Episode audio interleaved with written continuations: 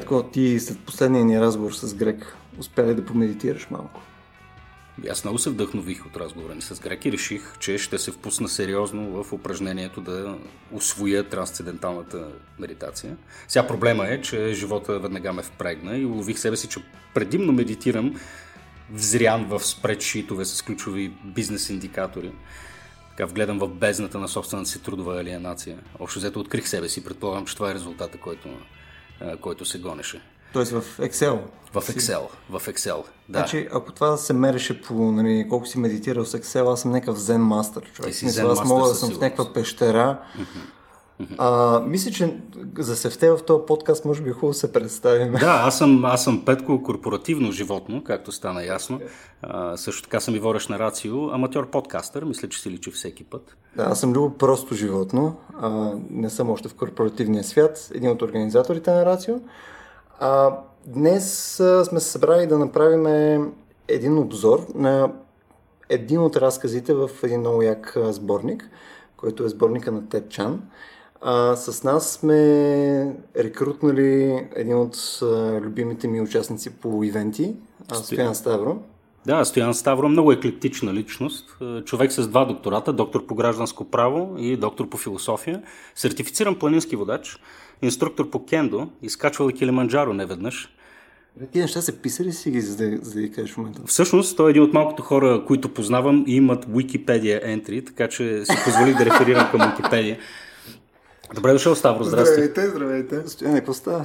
Ми, оцеляваме. Да, да, той като цяло е от кастата на адвокатите, която аз изцяло ненавиждам.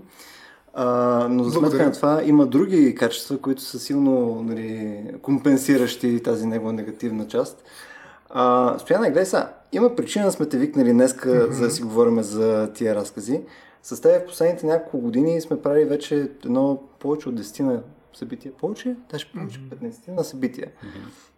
винаги са на някаква тема, свързана с а, нещо в посока Black Mirror, тежка философия и нихилизъм. А, днес темата, която искаме да обсъждаме е доста, доста сходна нали, по, по, по нашите стандарти. А, подбрали сме си един от разказите на Тед Чан в новия му сборник Exhalation. А, не знам дали не знам дали повечето слушатели са а, чували за него, но той е този писател, който е писал разказа, по който направим пък филма а, Arrival, а, преди пилно 2-3 години мисля, че беше излезъл Arrival.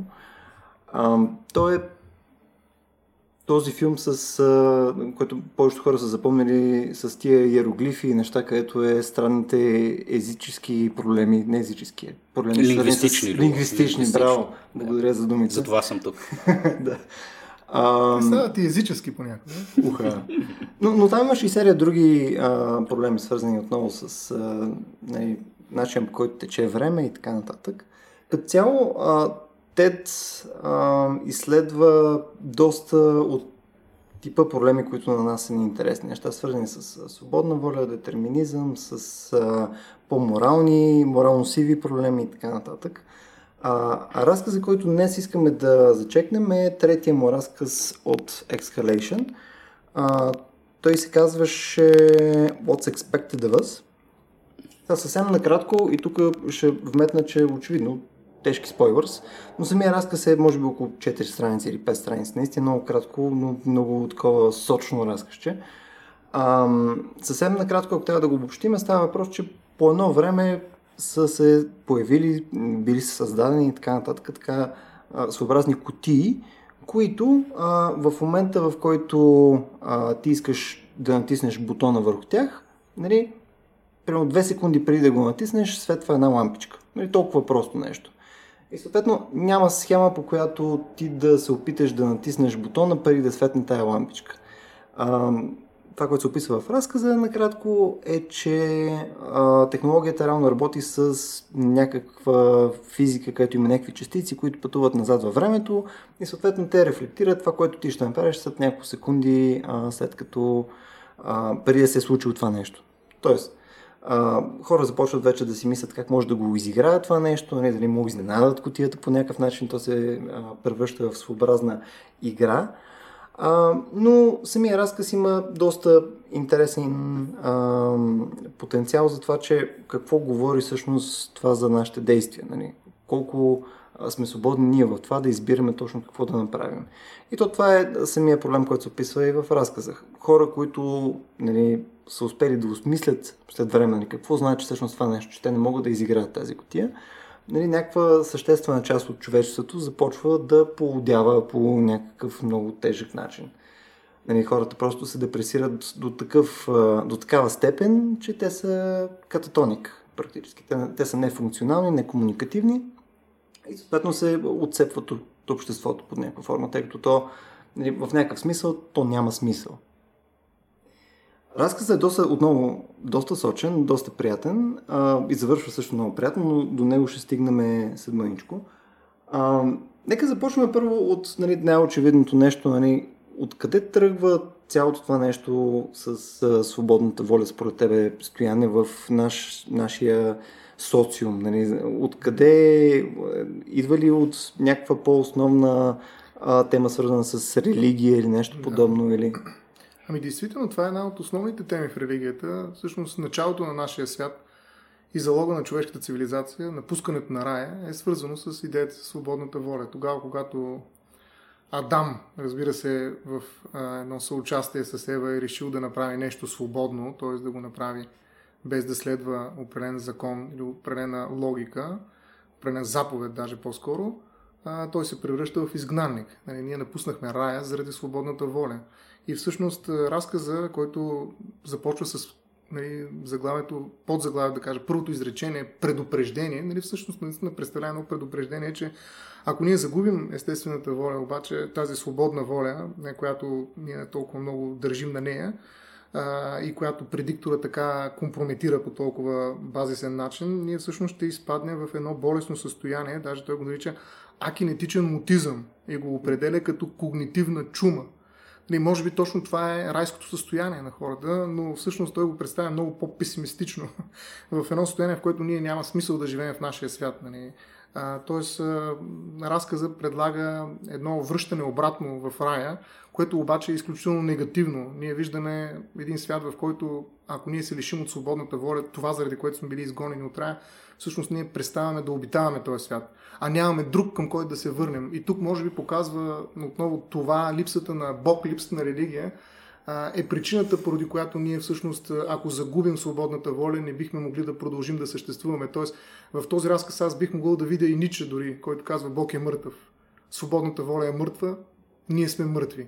Тоест, в един момент се оказва, че абсолютно всичко в нашия свят губи смисъл, защото първо сме детронирали Бог, нали, който ни е изгонил, за да получим свободна воля, но сега пък на своя ред свободната воля се оказва мит и оттам ние няма къде да се върнем дори в рая. Но безспорно християнството е, как да кажа, културния мироглед и рамката, в която ние мислим свободната воля. Тя е била предмет на невероятни философски изследвания, на културни интерпретации в цялото развитие, говоря разбира се, на Европа. Но тук така не, че ние дефинираме свободната воля в рамките на нещо, което дава смисъл всъщност на живота ни. Нали, само когато ти имаш опцията да избираш, само тогава живота ти може да има смисъл. То оттам изхождаш. А? Точно така, дава залог. Нали, а, м- първо, според мен, свободната воля а, ни прави индивиди, личности даже бих казал, което е по-точното понятие. Освен, че ни отделя от останалия свят и превръща в една самостоятелна причина, т.е. от нас зависят нещата, нали, което е много хубаво като идея, да се събудиш и да кажеш, този ден зависи от мен.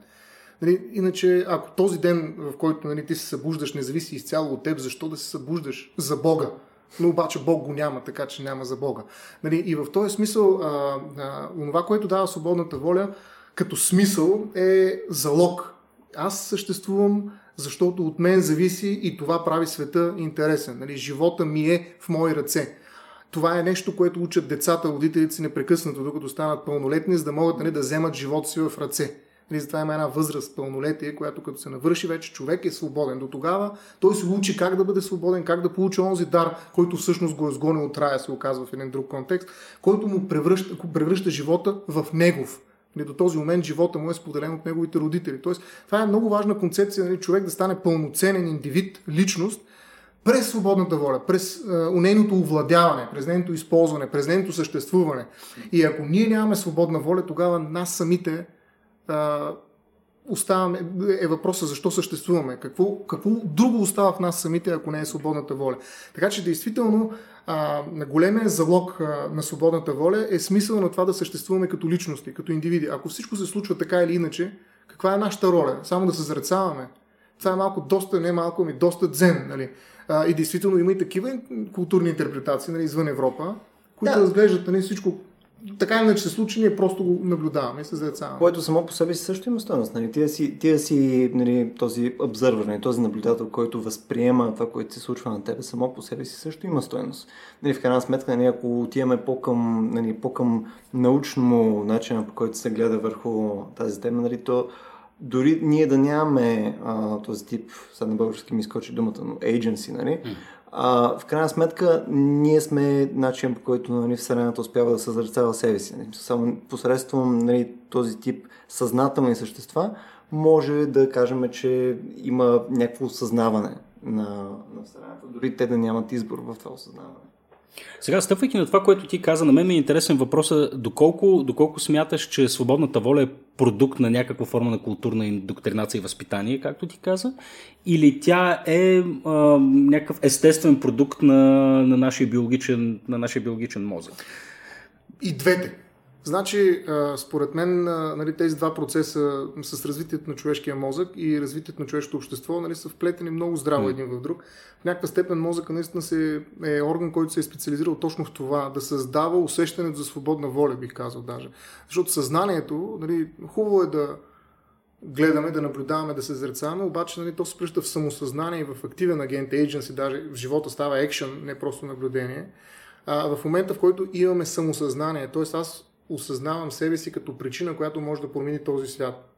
Това е изключително радикална идея. Нали, първият човек, който си е осмелил да го помисли, е бил Адам, да речем. Нали, аз мога да изяма една ябълка, нали, т.е. да променя света, който иначе е нареден от uh, някой друг.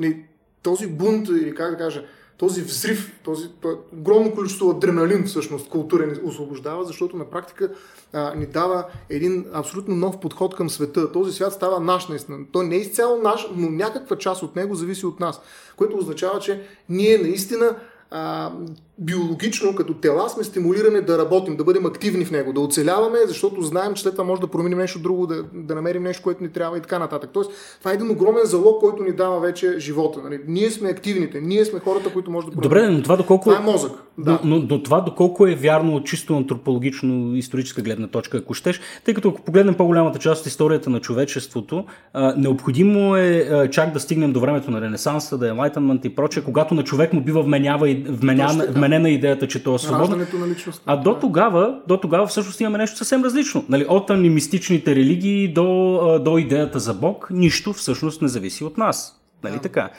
А, ами и така и не така, защото нали, греха нали, и съответно чувството за вина е нещо, което всъщност е било много сериозен мотор и в средновековието, изобщо в а, такива култури, в които правата не са водещи а, да извадят а, отново личността и свободната воля. Защото така, как да кажа, свободната воля може да се изразява нали, позитивно в това, което можем да направим uh-huh. и което можем да променим, което да превърнем в наше решение, последица от наше поведение. Тоест, ние самите сме причина да се случи нещо. Uh-huh. И това е нещо, което ни радва. Мозъка, според мен, нали, без да влизам в някакви сериозни а, научни изследвания, се радва, стимулира се от това да превърне тялото в причина.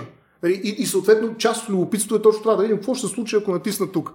Нали, какво ще се случи, ако ритна тая топка? Какво ще се случи? Да има такива много разкази, също един бутон. Дет, какво ще се случи, ако спра да натискам бутона? Нали, изведнъж свър... света ще свърши. Тоест до така степен света зависи от мен, че ако аз натисна бутона, вижте каква иллюзия на мозъка. Обаче това е мозък, който поддържа себе си в продължение на години, само и само да натиска единствено тази, а, да прави единствено тази дейност, да натиска бутона, защото това е нещо, което той знае, че зависи изцяло от него. И от тази гледна точка, това е позитивната форма на своята воля. Аз съм причина на нещо в света което прави моментално този свят и мой. Нали, споделяйки го, нали, аз мога по някакъв начин да се дефинирам в него. Негативната страна обаче, това за което ти питаш всъщност, а, а, е не да съм причина, а да съм вина, да съм виновен. Когато, примерно, искаме по някакъв начин да разпределим, така че вината, между другото, върви много близко с личността. Личността е създадена в някаква степен от различни вариации на вината. А, когато искаме да разпределим отговорността, когато искаме да управляваме определени хора, когато искаме да накараме някой да направи нещо, когато искаме дори просто да убием някой, независимо каква е причината. Аз често искам. Не? а, ние лесно можем да го направим това и то доста така а, префинено и стънчено теоретично през вината. Mm. Ние трябва да си въобразим някаква вина, да вменим вина, да създадем някой, който да се чувства виновен. Mm. Да речем много от практиките, които са средновековни, смятане, свързани с, а, примерно, разпит или някакви съдебни процеси, са свързани с това да накараш човека да си признае, че е виновен. Значи първото създаване, първото раждане на вината е признанието за вина.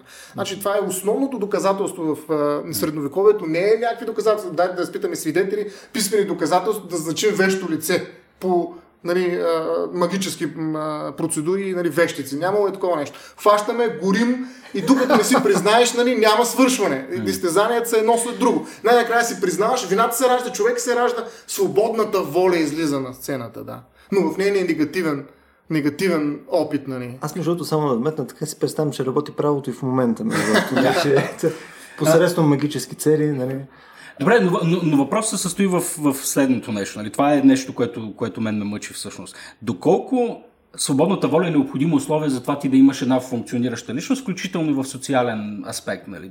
А, тъй като, да речем, ако, ако, ако вземем тезата на Ерих Фром, който говори за така нареченото бягство от свободата, нали? че хората всъщност а, някак си съзнателно бягаме от идеята за това, че ние сме отговорни, или поне искаме да избягаме от идеята, че ние носим отговорност, че ние всъщност решаваме какво се случва. Напротив, всъщност по-естествената ни склонност е да търсим причината някъде другаде и да се оковем в едни такива своеобразни белезници, а, и че нали, тезата всъщност каква е, че естественото човешко състояние е всъщност да делегира тази отговорност на някакви външни сили, тъй като така се живее по-лесно.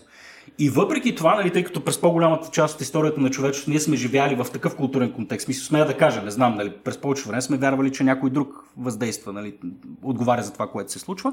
Въпреки това, ние имаме нали, функциониращи същества и имаме, имаме и индивиди по смисъла, по който ние го разбираме. Ми, аз смятам, че няма, как да кажа, няма нищо лошо в една подобна диалектика uh-huh. на свободната воля. То хем боли, хем сърби. Да. Нали, смисъл, а, тази диалект, тази динамика в отношението ни, дали сме виновни или сме привилегировани за това, че ние сме го направили. Тоест, uh-huh. И двете неща са резултатът едно и също нещо. И въпросът е как ще го интерпретира обществото. Какво ще се случи? Това е отново нали, същия онзи залог, който нали, в крайна сметка ние дефинираме като свободна воля. Как тази свободна воля ще се върне обратно към нас?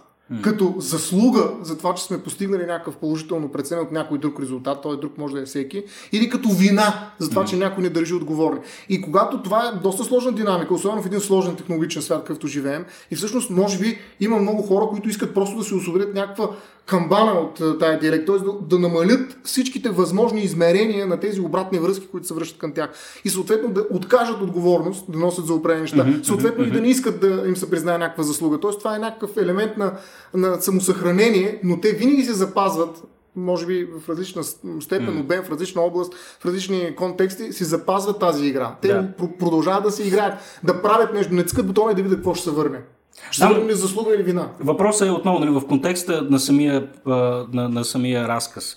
Това депресивно състояние, в което изпадат хората, всъщност е продукт на нали, дълбоко вменената идея, че, че, ние сме, че, че ние сме свободни и независими, независими същества. И, и аз не съм сигурен, затова, затова гледам на разказа и малко като, като утопия. Аз не мисля, че точно това би се случило а, при тези условия. Напротив, смятам, че по-естествената реакция би била, ами естествено. Естествено, че не сме. Всъщност, има, има един елемент, който много, много ми харесва в този разказ, че ам, този аргумент, който да е за свободната воля, съответно, дори теоретични доказателства и така нататък, mm-hmm. ако бяха представени, както и в разказа се казва, че са били представени преди това, те никога не са били осмислени по начин, по който е водел до този резултат. Тоест, там фината разлика е, че конкретно физическото доказателство, което е нали, тази котия с този бутон, с тази нали, лампичка и така нататък, това е толкова силно, толкова директно, нали, толкова нали, а, ясно и недвусмислено, че вече това нещо е нещо, което чупи главата на хората. Нали, не, не, че е, този теоретичен момент, че аз делегирам на някакво си а, същество. Окей, okay, нека, да, нека да оставим теоретичния момент. Нека да говорим, добре, Ставро, ти как би се почувствал в момента, ако разбереш, че копчето ами, света преди ти да. Ето, ето какво е всъщност според мен изречението ключово точно в това, за което говорим. Оказва се обаче, че ние отдавна познаваме мисълта, която ни обезврежда така обезврежда, така ефикасно. Идеята, че свободната воля не съществува, и ето го изречението, не е опасна, докато не повярвате. Именно. Тоест, да. всъщност проблема е, че ние не го вярваме. И колкото и да си говори Ерик Фром, че ние искаме да бягаме от свободата, ние бягаме от опрени форма на свобода. Други обаче нали, много сериозно ги прегръщаме и страшно много държим на тях. И всъщност ние слушаме учени, слушаме философи, които ни обясняват, че нямаме свободна воля, обаче аз знам много добре, че от мен зависи дали сега ще си изям шоколада в джоба или не. И ако го изям, това ще е изцяло моя заслуга, така да се каже. Или вина. Тоест, ето е диалектиката. Нали? Някой ще го възприеме, ако спазва някаква ам, специална диета, ще го възприеме като вина. Ето, изярах още един шоколад. Друг пък ще го приеме като възнаграждение за това, че е работил цял ден. Но той знае, че от него зависи. Нали? Ето сега ще реша и има една тръпка. Живота има тая особена тръпка, благодарение на тази свободна воля. За това, че аз съм причината на това, че ще изям шоколад. Мое да не го изям. Това е пак мое решение. Това е, тоест избора някакси ни дава, ни дава залог, дава ни смисъл в тази игра. Дава ни нещо, за което зала имаме кос. Аз играя кос света е срещу мен, аз играя кос, моята свободна воля, имам шоколада, не ме интересува, че имам диета, която трябва да спазвам. И това ме поддържа, защото това съм аз. Ето сега, кой изяде шоколада? Кой го изяде? Детерминизма ли? Или някой, който обяснява, нали, че няма свободна воля? Ми, не, няма значение, аз обаче нямам шоколада. Нали, ближи се до леда пък ти, нали, и така нататък. Тоест, а, не го вярваме това нещо, както не вярваме, че ще умрем. Другата работа голяма, нали, която нали, всички ни, ни я продават нали, философски и нали, обясняват как нали, тук так ще умрем, нали, или какво си, нали, как е неизбежно това нещо, един а, а, сериозни философи, тая грижа към смъртта, Хайдегер, нали, която непрекъснато се грижи, защото всеки момент ще умрем. Така ли? Хайдегер сигурно не е видял какво изглеждат дискотеките нали, днешно време. Нали, там има хора пълни с тази грижа за това как ще умрат. Нали. В смисъл не е вярно, хората изобщо не ги интересуват, че умрат. Нали, в общи Ако вие кажете някой да не пушете, нали, вашата е воля, свободна воля, за да не умрете, никой няма да се впечатли. Тоест, ние не вярваме в две неща, че няма свободна воля и че ще умрем. Не, както никога наистина трябва да се съглася състоян. Това е... Не мисля, че някой на някакво реално ниво осмисля това, че наистина а, това може да се случи, нали, че пилно ще умрем или наистина, че няма свободна воля. Затова наистина ми хареса и а, елемента в разказа. Аз просто съм скептичен, че дори да настъпи момента, в който ние съзнателно го вярваме и вече го виждаме като факт, нали, аз съзнавам вече, аз ще умра и го приемам като факт, или съзнавам вече, че свободна воля няма, не смятам, че резултата би бил такъв. Аз лично няма да се разпадна като личност. И, и, и, и не знам при вас, аз заради това ми беше интересно. Ти в момента, в който разбереш, че си изял шоколада, тъй като нали, това е продукт на някакви там детерминистични процеси, не си спал, uh, хормоните те блъскат, имаш нужда от калории и прочее. Има много други фактори от твоето съзнателно решение да го направиш. Първата ми реакция е, че не ми пука. Именно. Тоест, как да кажа, според мен има много сериозна защитна реакция самия мозък. Нали? Каква е ролята на мозъка? Ако не да концептуализира това, което аз направя. За да те ако съхрани. ако да. ми да, много ясно. То, затова казах, че биологичният процес, нали, който е, т.е. развитието на мозъка, всъщност, който създава мен като Стоян Ставро, нали, на практика ме пази от подобни мисли. Mm. Той веднага ще измисли 10 теории защо не е така, защо всъщност има смисъл. Пък и дори само борбата срещу идеята, че сме детерминирани същества, пак е нещо много интересно за мозък, с което той може да си играе. Нали, всъщност. Yeah. Тоест, на практика аз няма да стигна до момент, в който ще си повярвам. Ако стигна, наистина това вече е края на, на Стоян Ставро някакси. Mm-hmm. И, и, и всъщност това показва разказа, нали? Хора, които в някакъв момент се сриват. Защото просто а, нали, тази защитна реакция пада. Не всички, между това, не е, това е интересно. Не всички, което нали, наистина показва, че по-скоро някакъв така да се каже adoption, ако ползваме marketing speak, нали, че някакъв процент просто от хората стига до този момент, а другите успешно, това е им се борим с тях. Точно така грипа фаща. А може да има някой, който е вакциниран. Нали, но, може би не е за грип конкретно. Но, но, вижте, истината, истината се оказва заболяване. Което какво означава? Че може би наистина няма смисъл от това да вярваме, че ние не сме свободни същества. Макар, че почти никой не би могъл да дефинира всъщност какво, сме, ако, какво е свобода, ако всъщност ние никога не сме били свободни. Но, как ще дефинираме свобода? Това ни връща между към една тема, която с теб сме дъвкали доста преди. Конкретно, нали, а, колко добре нашия мозък всъщност описва живия свят около нас, нали, естествения свят. И всъщност, че до голяма степен ние имаме някакъв модел на естествения свят. Нямаме нали, перфектна картина отдалече дори. И това е окей, okay, защото това все пак ни позволява ние да, нали, мозъка да ни съхранява. Mm. Нали, това ни позволява да, да, да съществуваме. А, нали, което сега, очевидно, можем да кажем, че това е полезно, нали, хубаво е да имаме това качество, нали, съответно, нали, защото то ни предпазва.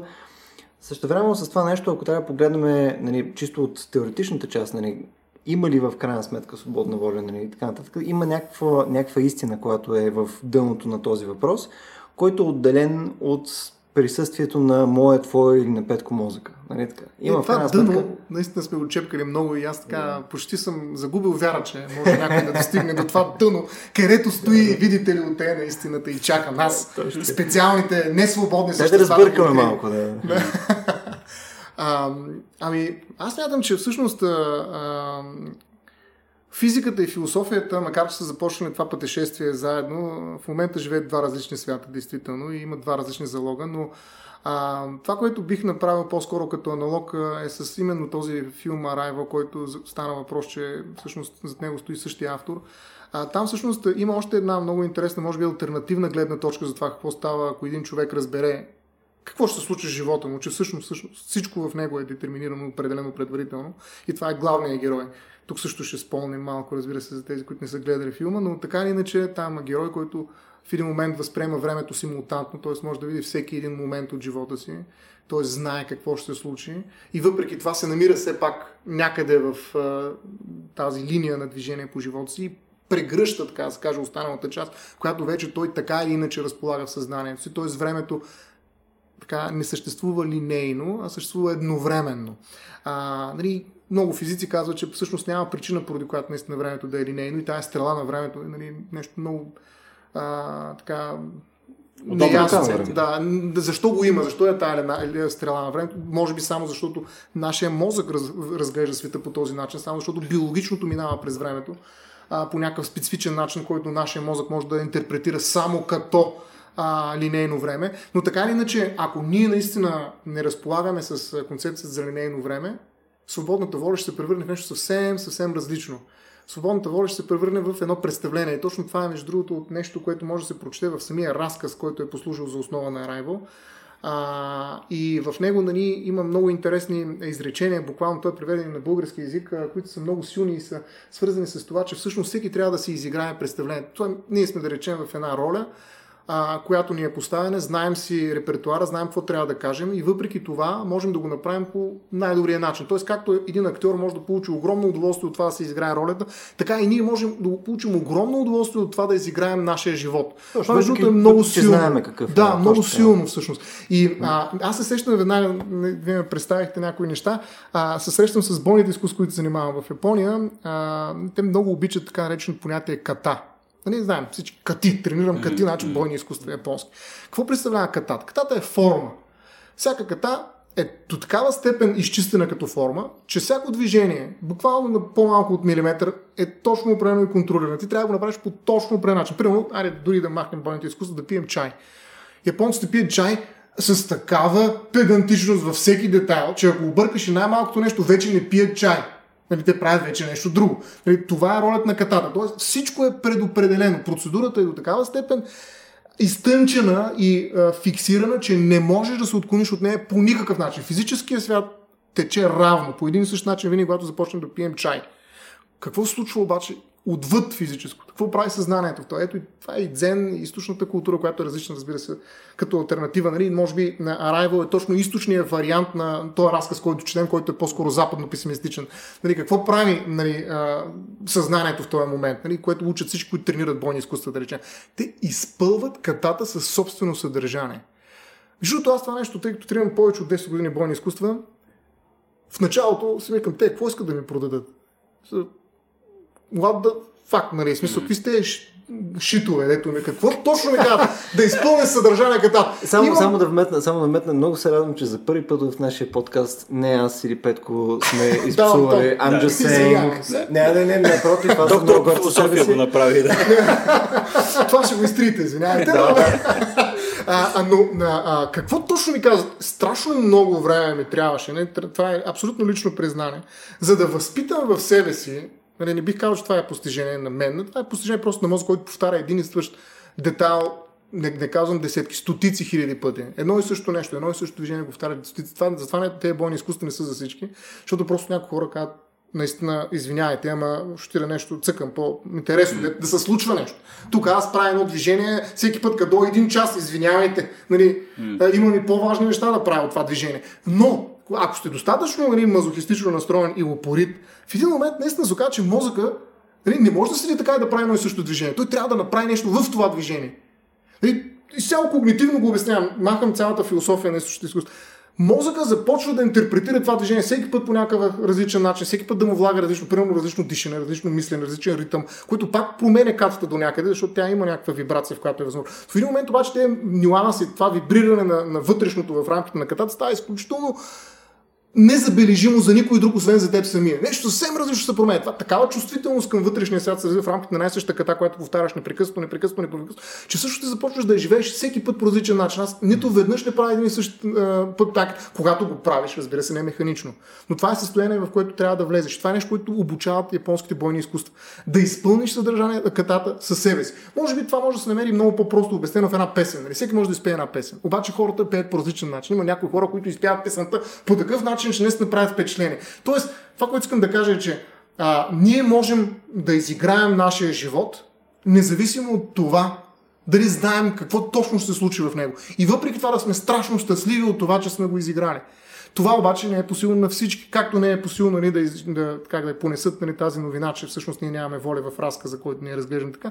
Така има хора, които го прегръщат това нещо, както е в Arrival. Така че според мен те са свързани двете неща. Двата, Но, тук ще отворя една скоба, тъй като нали, нямаме, нямаме контекст на всичките разкази пилно от uh, Escalation, но една обща тематика, която поне аз виждам нали, във всичките, като, особено като, като край, не е, че те завършват някаква негативна нотка, както ти каза. Напротив, в смисъл аз даже не оставам с впечатление, че те са някаква тежка дистопия и някаква версия на Black Mirror и така нататък. Напротив, по-скоро всички разкази завършват с а, да, очевидно това не е перфектното нещо, което можеше да се случи, но завършва с някаква доза, как да го кажем, смирение или нещо този порядък, с някакво а, приемане, че това е по този начин и нали, не е абсурден ужас, който сега трябва да го понасиме. А по-скоро е, да, това е нещо, което се случва и съответно с това живеем. И затова и края пълно на разказа според мен точно по този начин беше направен. Не като, а, тук само накратко ще го преразкажа, нали, всъщност отново, нали, целият разказ е направен като съобщение, като предупреждение към, а, а, към нас в момента, тъй като това е съобщение от бъдещето. Нали, измислили се начин, по който те могат да изпратят съобщение по-далеч от бъдещето, прямо година напред в бъдещето, където всъщност е цялото това описание в рамките на разказа. И човек, който казва, нали, ето аз ви го пращам това нещо като предупреждение и да, аз съм наясно, че нямам избор да го пратя, да го пратя това нещо, въпреки това, нали, here I am, нали, пращам го. Но не оставам с впечатление, че това нещо ни оставя да сме, о, шет, това е ужасно. А напротив, просто нали, това се случва, deal with it. На мен това, което ми се струва, че Тед прави всъщност е в, в, в, цялата тази антология с разказите, то по един своеобразен начин, според мен, показва синтеза на буддийската философия. Той, той, какво прави той? Всъщност хваща, няко, хваща фундаменталните въпроси на, на, на човешкото битие през времето, ентропията, свободната воля, нали, края, смъртта и всичко останало. Озряването там, тинейджерството. Точно така. И също като един Сидхарта Гуатама, нали, той прегръща тези фундаментални истини, научава се да живее с тях и достига до просветление едва ли. Поне това беше на мен общо ми усещане, нали, че той по някакъв начин е успял това нещо да го да, да, да облече разказите си в тази, тази буддийска ами, аз мисля, че точно това е силната добрата литература, че тя ви дава, както и катата нали, на едно бойно изкуство или начин на пиене на чай, дава една форма, в която вие може да вкарате, всеки може да вкара различно съдържание. Тоест един може да разглежда това като някаква форма на безнадежност. Mm негативно състояние, в което няма какво друго да правим, освен нали, да умрем и да спрем, нали, точно, да приключим с изобщо живота си, или пък да го разгледаме като смирение. Смирението, между другото, отново е много добро е, изобретение на човешкия мозък. Защото, ето, едно, едно, това е, как така, абсолютната съпротива срещу детерминизма. Нали, ти ще умреш. Окей. Okay. такова е нали, смисъл, израз. Какво се случва тогава, когато сблъскваме двете неща? Нямаш свободна воля и нямаш живот. Нали? Двете неща, в които ние отказваме да повярваме, че е така, че ще умрем и че не сме свободни. И ние казваме, добре, това просто тотално взривява, нали, а, как да кажа, цялата сила и мощ, нали, тази негативна мощ, която би могла да, а, да дойде от тези две твърдения. Ти ще умреш и това зависи от мен, аз сега ще те накарам да умреш, т.е. ще те убия. Нали, така. Ако ти се смириш, нали, това, което се прави, ето защо е било толкова силно християнство? Първите мъченици християни. Защото отиват и им казват, абе кажи колко проста работа, кажи, че няма такъв Бог. Обаче те казват, не, няма да кажа. Виж, кажете, ви сте терминирани, сега ще умрете. Не, окей, смирявам се. Това е нещо, което е извън нашия свят.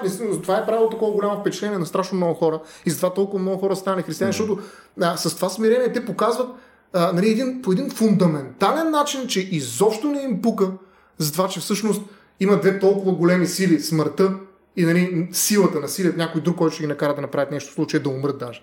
Така че смирението според мен е нещо, което а, наистина е изключително а, голямо изобретение, когнитивно, дори бих казал, което обаче има и културно изражение. И ние така до този момент в голяма степен говорим за значението на свободната воля за индивида и личността, но всъщност тя има и друг. Аз това ще да вметна. Да. Тук само нали, да отворим една скоро специално при християнството. Очевидно има и други инсентиви, нали, които работят. Сега те примерно могат с смирение, окей, ще умра, нали? Всички да, ще умрем. Господ ги чака. Да, но да, там има, да, има някакъв пейоф накрая. Да. Да, наистина съгласен съм. Ние в момента много го, го разнищваме това от чисто субективно, нали, единично възприятие, нали, как, какво значи това за индивида.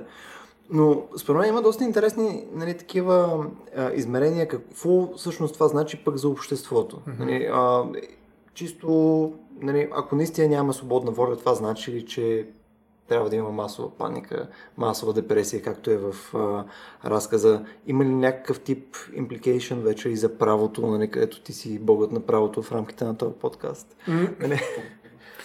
Ами всъщност свободната воля нали, е в основата на отговорността. А отговорността някакси и в правата, разбира се, никой не може да упражни права, ако няма свободна воля. Що за права биха били? Това биха били някакви инстинкти, някакви рефлексии и така нататък. Примерно, ако някой ме удари по какая алгоритма, това не е упражняване на правото ми да ритам детето си, нали? всъщност е някаква форма на детерминизъм, който няма нищо общо с мен и съответно аз не нося отговорност за нея. Тоест, свободната воля а, така работи на две места в правото. От една страна, да позволи на хората да изразяват воля, а чрез волята да упражняват правата си. И така храним една от най-големите икони днес права на човека. И втори път работи през отговорността, чрез онова нещо, което вече нарекохме вина и съответно това, което Фуко казва, ни превръща в дръжка за държава. Тоест, ние можете и правата имат същия ефект, между другото, много добре го обосновава това нещо. Дайте един човек права, дръжте го отговорен и той вече е част от една държава, част от едно общество, което се регулира по някакъв начин. Тоест, а, за нас е много важно всеки един правен субект, след като сме го отделили от всичко останало, които са обекти на правото, щом сме го отделили този правен субект, да го натоварим със свободна, свободна воля, да му я дадем, да му кажем, ето ти си свободен, от теб зависи, след като се навършил пълнолетие, говорихме си за това съвсем накратко, но там нататък отговаряш за действията, съответно можеш да се упражняваш сам правата. Нали? Отново ето тая диалектика на свободната воля. Имаш права, носиш отговорности. Защо? Защото си свободен. Тоест, ако ние нямаме понятие за свобода, нашия свят няма да може да се регулира юридически. Правото работи с права и отговорност, основно. Не съм ужасно съгласен в интерес на истината с това нещо. Даже бих казал, че тук малко нещо, което ни спъва до някаква степен е дефиниция, но за да не зачепваме ужасно много това нещо, само ще кажем следното нещо. А, според мен правото работи перфектно без свободна воля нищо не се променя, защото в крайна сметка правото регулира а, начина по който субектите вътре си взаимодействат до голяма степен. И съответно дали човека е имал или нямал свободната воля да извърши даденото нещо, в крайна сметка правото трябва, ако той е, да кажем, Петко е отишъл и е наръгал един човек, дали Петко е имал опцията да го направи или не, в крайна сметка Петко е субекта, който го е направил. И правото трябва да регулира по този начин обществото, така че го държи здравословно. И правото съответно го наказва, затваря и така нататък. Нали, е, прави нещо, което да го отдели или да го рехабилитира или да свърши някаква работа, mm-hmm. която е свързана с правенето на обществото здравословно. Сега, по-нататък вече има доста по-детайлен разговор как е, нали, какво вече е справедливо да се прави на база на това нещо, нали, че човека не е имал избор и така нататък. Какви са решенията, посредством които нали, ние рехабилитираме или затваряме така нататък нали, хората, нали, които са направили тези неща, ако приемем, че нали, няма свободна воля. Но не мисля, че фундаментално, чисто практическата част се променя супер много. А, ти всъщност това нещо, за което говориш, според мен е абсолютната необходимост от това ние като общество да се подчиняваме на някакви колективни митове. Нали? Дали говорим за нашите економически взаимоотношения, за правни взаимоотношения и проче, тук истината е, не, не е от значение. Когато истината стане от значение, тогава виждаме това, което се случва в разказа. Да. Разпада се тотално обществото. Нали? В този смисъл, ние свободната воля ще, ще е необходимо да я измислим, както сме и направили всъщност, за да може ние да живеем един, един с друг. Нали така? Или, или вариация поне на това. В интерес на истината, а, ако, ако утре има някакво разбиране, че нали, ако се дръпнем на секунда само от свободната воля, нали, че е mm-hmm. доста зареден, а, заредена тема, нали, но ако си представяме утре, че посредством някакво а, общо народно споразумение казваме, че в крайна сметка хората, нали, които са примерно убийци или няма значение правят някакви такива ужасни неща, нали, кражби или сета, нещо, което не нали, е контра на правните норми, а, те нали, нямат същата тежест нали, като престъпници, а съответно а, не трябва да бъдат наказвани по начин, по който а, наказанията работят, защото някой е искал да го направи това нещо и той е имал избор да, нали, да направи това. Мисля, ако по някакъв начин имаме това разбиране, според мен по по-различен начин бихме третирали а, нали, цялата популация, която е в затворите. В смисъл, по същество всички са невменяеми. Или ще им липсва да. деликта способност да, ли е думата да, в правото, не съм сигурен. Да. До различни степени реално всички се невменяеми. Точно така. Ами всъщност, всъщност тази идея така наречената наказателна рехабилитация, която ти а, показваш, нали, не е чужда, разбира се, за правото и за различни форми на предложения за нова промяна в държавната политика, но всъщност разликата е между това как да поправиш един телевизор и как да правиш един човек. Защото ти пропускаш в наказанието. Наказанието не е просто да, да върне баланса чисто физически и материално в обществото. То има за цел една от основните му цели е поправене. Втората му основна цел е генерална превенция. Тоест, и двете са свързани с превенция, с предотвратяване. Тоест, за да не го унищожим, защото ако ние искаме да решим проблема с един престъпник, както е правено едно време, имало едно наказание. Нали, смърт или изгонване нали, от обществото, което е равнозначно на смърт. Нали. Тоест, ако имам някакъв проблем с него, някой човек, нали, просто го унищожавам и обществото продължава да се живее. Нали. Но ние сме се разбрали, не, ще играем по-сложна игра, с доста по-голям залог. Нали, ще трябва да го променим. Което е много сериозно като претенция на едно общество. Нали. Аз не просто ще го унищожа, не, аз съм по- по-голямо от това. Нали, аз не, наистина имам силата да владее смъртта, но аз искам да имам силата, ето го в да владее живота на този човек. И тогава аз трябва да го променя. Това е превенцията индивидуалната, но променяйки него, трябва да покажа на всички останали да внимават какво правят, за да може да не са на неговото място в един момент. Това са индивидуалната и генералната превенция. Как го правят това нещо? Ами като дозирам вина. Като започна да колко е виновен този човек. Нали? Всички гледат. Нали? Един вид, този наказателен процес е едно място, в което ни вещите съдебни създават не този мит, ами аз бих казал магията на вината. Нали, това е едно магическо понятие, в което нали, ние разбираме, че някой е виновен и точно заради това сега справедливото наказание не е две години, ами 20. Нали, поради тази причина, това дозиране на вината, дозиране на отговорността, пред погледа на обществото всъщност, това е едно много силно представление, което има за цел да поправи човека, а не телевизора. Защото а, а, в противен случай, нали, аз ако тръгна да оправям телевизора вкъщи, който не работи, няма да извикам всички, нали, макар че се случва това, разбира се, в момента, да гледат, нали, да знаят нали, и да внимават нали, всички телевизори, нали, защото няма телевизорите, така иначе няма този капацитет нали, да, да поемат моята генерална превенция. Нали, поради тази причина аз го правя по друг начин. Тоест, единият подход, нали, как, как, техничарски, нали, грубо казано, негативно даже в някаква степен, е наистина да врат на винчето и да за, за, завърта нали, там, където нали, в момента ще се разпадне конструкцията и всичко е наред. Нали? Ето ви право. Не това е правото. Правото играе на много по-високо ниво, с много повече неизвестни, с много повече магия, бих казал. Добре, да направим един мисловен експеримент. Тъй като нали, отново доста мислим в рамките на това, което е правото в момента и нали, начинът по който би работило евентуално нали, при нали, някакво осъзнаване, дали има свободна воля или не. Но ако си представяме, че нали, ние с нали, направенето на технологиите, нали, методологии и прочее, по някое време, нали, твоите виновни, нали, които са нали, идентифицирали сме, че те са, примерно, човека, който е откраднал нали, този балтон, примерно, от H&M, нали, ние можем по относително ясен начин да определим точно каква е тая част от мозъка му, каква е тая серия от връзки между невроните му и така нататък, която е довела до този резултат и да я коригираме по начин, който съответно би, beyond the shadow of doubt, би ни довела до това да кажем, той е на 100% рехабилитиран. Или пълно човек, който е убил някой, ние директно отиваме, виждаме каква е тая част, на този псевдотумор, грубо казано, нали, в главата му, която го е накарало да извърши това убийство. Сега, знаеме серия а, случаи в интерес на истината, които са на хора, които наистина са имали тумор в главата, което нали, mm. поне спрямо нали, това, което аз съм чел, ги е довело до това нещо. Но ако наистина може да си представим, че това е някаква вариация на подобен тумор, който е довело до този резултат и ние можем да го премахнем, тогава премахвайки го, ние можем ли да кажем, че всъщност този човек е рехабилитиран? Трябва ли този човек да е виновен все още? Виновен ли е бил to begin with? Също. Ми, не знам, но нали, тук ми се струва по- по-интересен, може би, въпроса за това, че за да се случи всичкото това нещо и за да работи това нещо, а, необходимо условие е да елиминираме така естествената ни нужда от възмездие, нали, от някаква форма на вендета.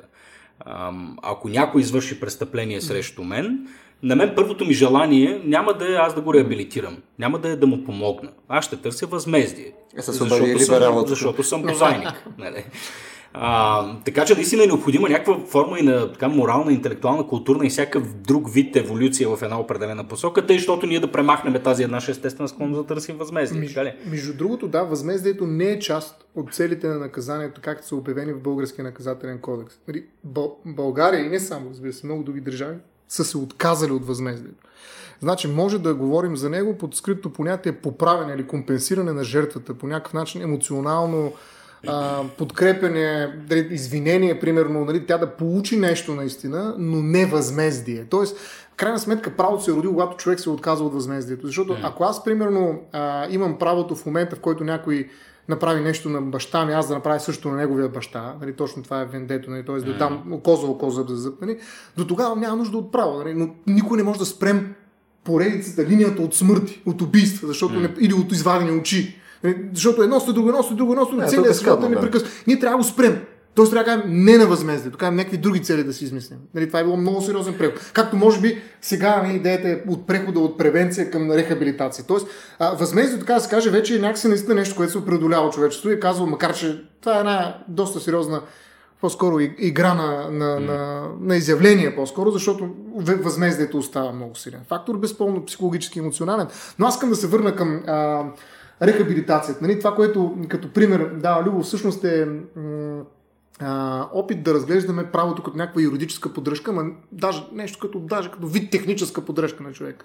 Нали, сядам, так, пусна му един тест, нали, а, тук виж на бед файл, нали, то, махаме го, всичко е наред. Утре те пускам, всеки понеделник да знаеш, идваш тук, това е някаква форма на пробация, разбираш, която нали, човек идва вместо да ходи в затвора, идва само да, го, да му преглеждат, нали, а, връзките, нали? Да, ако има нещо, съответно да бъде поправено и то да се, точно като този пример с телевизора, който дадох, нали? просто инженерен подход. Нали? Аз идвам и променям. Да, няма, в това няма нищо, как да кажа, а, социално, нищо, което да изгради общество. Това може да се случва нали, в а, сървърното помещение на Google. Нали. А, това е нещо, което е страшно безинтересно и не може да поддържа едно общество. Може да поддържа наистина един продукт някакъв, който продукт печели пари, ама за какво да ги печели, ако не да участваме в някакви процеси. Защото няма нищо а, интригуващо, как да кажа. Нали, затова казах, че правото играе една много по- а, високо ниво игра, защото то вкарва много неизвестни, много неща, които просто не можеш да седнеш и да ги наблюдаваш нали, в една техническа поддръжка.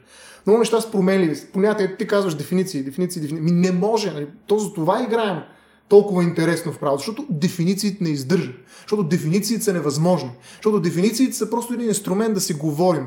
Защото ние искаме да си говорим. Защото това е залога на нашето общество. Защото ние експериментираме различни дефиниции, експериментираме различни неща. Всичко се променя. И веднъж възмездието е окей. След това идва превенция, това е рехабилитация. Те съществуват едновременно.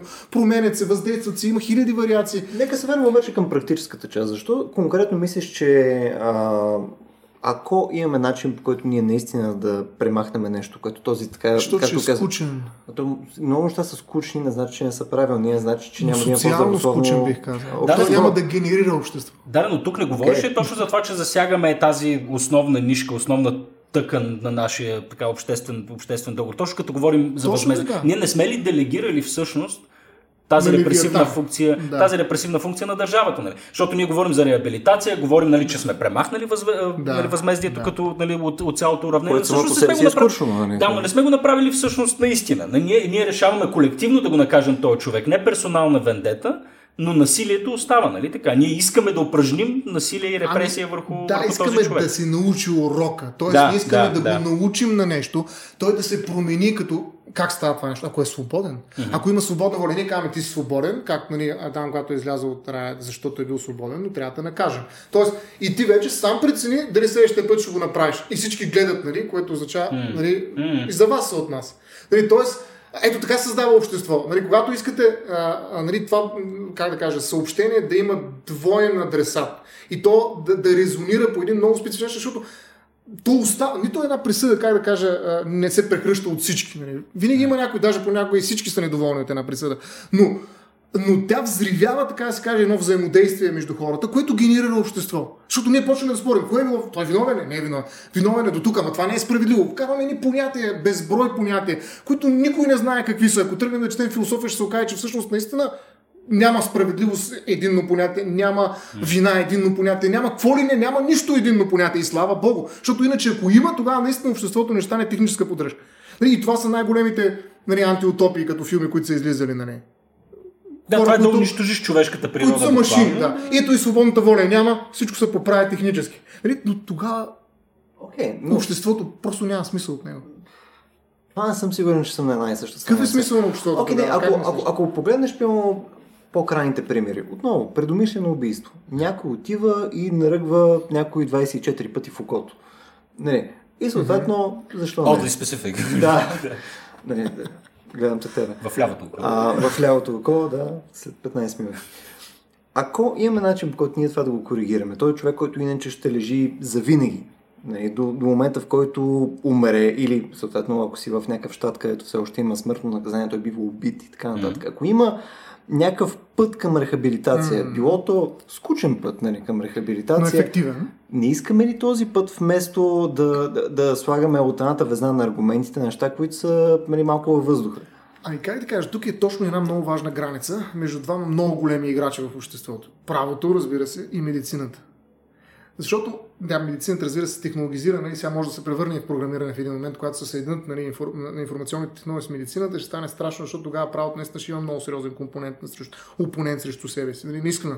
И тогава обществото трябва да се замисли много нали, какво да прави в този момент. Но медицината винаги е деляла една обща граница с правото точно при тези случаи, нали, на такива наказателно отговорни лица, които не е ясно дали те са вменяеми, това понятие, което излезе преди известно време, и съответно трябва да понесат някаква отговорност за това, което са извършили, или те са болни и трябва да бъдат лекувани, рехабилитирани, да го наречем, направо лекувани, защото рехабилитиране е доста по-слаба дума, нали, която позволява на медицината да навлезе много по-широко в морето на правото. Нали. И затова разликата между това да лекуваш един престъпник, който е болен и да го рехабилитираш, означава нали, загуба на право. Нали, за сметка на медицина, която обаче е технологичен вариант, нали, проявена. А, тоест медицината винаги е отнемала някакво поле от правото и е казала, те хора не ги закажете. Вие не може да ги накажете. Те не разбират, нямат свободна воля, нали, те не са пълноценни същества, тяхното съзнание е достатъчно развито, за да може то да играе тая социална игра, която наричаме право или наказателен процес, да можем ние да си изобретим вина там, да изследваме и да го накажем по начин, по който нали, да целим неговата свободна воля. Няма е свободната воля, в медицината. Ето защо нали, в този разказ всички отиват при лекари, не отиват при юристи и адвокати. Нали? Когато разбираш, че нямаш свободна воля и нали, нямаш никакъв смисъл какво да правиш, къде отиваш? Не в съда да обвиниш този, дето е казал това нещо и те е натоварил с тази новина. И ти искаш а, той да Освен обещати. ако не си в щатите. нали? Нали? Освен да, но отиваш при лекар. Тоест, а, на практика а, а, този спор е много от отдавна. И правото е успяло да победи, между другото. Лекарите са били много силни преди а, известно време, стотина години да го наречем, пъч и повече.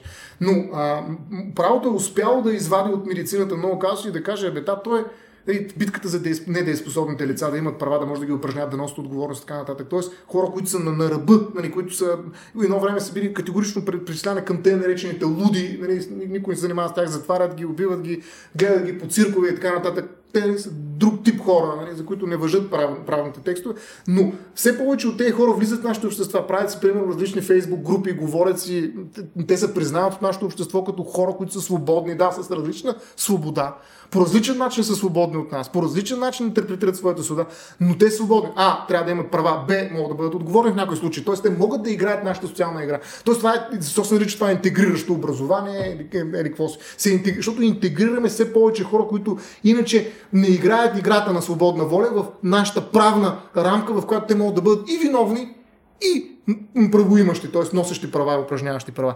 Така че аз съм съгласен и тази игра не е, не е как да кажа, не е от вчера, днес, просто днес медицината е много добре подкрепена от а, технологичните развития, които навлизат и в нея, и нали, специално когнитивната наука и тъй нареченото, да речем, невроправо или невроетика, което е изключително а, голям противник на право. Това стига е антиправо. Не, стига да не е невромаркетинг. Да, същото, но нали, невро, като сложим пред право, но, но той е много голям противник на правото, реално.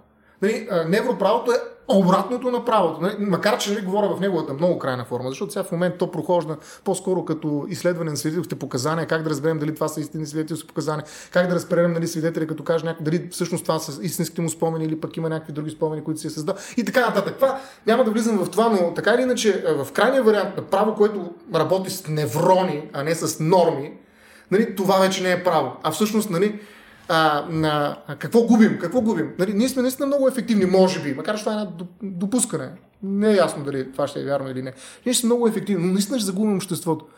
Няма ли съдебни зали, а само компютърни зали или сървърни помещения? Нали, в нашето общество, ние просто ще престанем да живеем в общества. Може би така ще е бъдещето човечество. Може да отидем на Марс и да живеем като сървърни помещения. Нали. И да няма нито нужда от домати, краставици, нали, царевица пържена, ако има изобщо такъв тип и така нататък. Тоест, за какво ни е? Нали, при условие, че всичко се оправя с един алгоритъм, нали, който просто непрекъснато еволюира с диплърник всеки момент. Нали. Тоест, може би това ще е бъдещо, но някакси от наша гледна точка играта, когато играем и удоволствието, адреналина, който ни носи правото в момента и съдебния процес и вината и свободната воля и всички тези неща, за които говорим. Нали, в смисъл, днес аз лично не бих се отказал от тях, макар че наистина мога да отида в затвора за нещо, което изобщо няма нищо общо с моята свободна воля, която може би изобщо я няма. Но въпреки това, аз искам да играя тази игра. И нещо повече, много хора искат да играят. Дори да я прецакат, да влезат вътре и да кажат, че не съм виновен. Нали, това е една игра, ние сме хазартни същества, нали? Която някакси, освен че произвежда нашето общество, ни кара да бъдем част от него и да сме доволни от това, че сме в част от тази игра. И затова хората искат да бъдат интегрирани в обществото, да играят тази игра. Пак се върнахме към тежкия субективизъм, между другото, нали, обратно към началото на разговора. Между другото, само ще обърна внимание спрямо буквално първите две минути на разговора, колко бързо нали, как, как вдигнахме оборотите. Сега, ако някой сравнява тази част нали, от разговора спрямо първите две минути, нали, да, свободната воля и сега. Нали, интегрираш неща, хазарт, лудница, правиме. Аз надявам, че хората могат да слушат също толкова бързо, колкото ние говорим. Съмнявам се. Добре, това очевидно не е тема, която ще приключим в рамките на един час. Обаче надявам се по някое време да мога да, да доразширим в поне още един разговор. А, най-малкото ми се иска да направим още някакво разговора покрай другите разкази, които са на Тетчан. Особено там първите два са ужасно добре. И този, който е за там тинейджърството и така нататък с роботите, той беше доста приятен. Да. А, Стояне, мерси много, че, че се включи днес с нас. Благодаря, аз радвам се много, че споделих това нещо с вас. Винаги е било огромно удоволствие за мен. Да, ня, нямаме търпение просто да изригнеш на следващия ни епизод. просто е, винаги е... Мисъл, слушателите буквално губят ужасно много от липсата на нали, това, което ние гледаме в момента. Просто стоям в момента, в който почна да обяснява именно невербално поведение, което почва, загрева с ръце, плува въздуха, е, плюе. Това, защото хора на фитнес неща... и си трябва да се поддържаме това форма. И това е предположение, че е края на деня. Представям си, ако е на три, да. на, на три кафета, какво се случва. Аз това не желая да си го представя. Тежки амфетамини се генерират в мозъка му, невероятно. Добре, ние за финал, Петко, имаме няколко неща да кажем. Имаме няколко неща да кажем, да. А като за начало, аз отново ще напомня, че имаме а, Patreon страница, т.е. страница, където всеки, който поради някаква причина е харесал нашите слови излияния или нашия гост или нещата, които правим като цяло с Рацио, може да ни подкрепи с месечен subscription. А, мисля, че вече имаме няколко човека, които са го направили, което е доста Красни яко. Хора. Да, сега пия бира, която е купена посредством тези няколко лева. Дали? Не, Ужасно очарователно. Не си купуваме бира с тези пари, само да кажа. Аз купувам само бира. Всичките Добре, пари okay. биват източени от рацио. Целенасочено за креативният ти процес. Абсолютно, да. Добре. Това е. That's the magic. И специални благодарности на SBT, които ексклюзивно подкрепят нашия подкаст. За сега са единствената организация, която го прави. А, благодарим им. А, те са страшни пичове, подкрепят не само подкаста, а и всичко останало, което правим, нашите събития. А, SBT. Мерси много. Ева ти пичове. Ева ти пичове.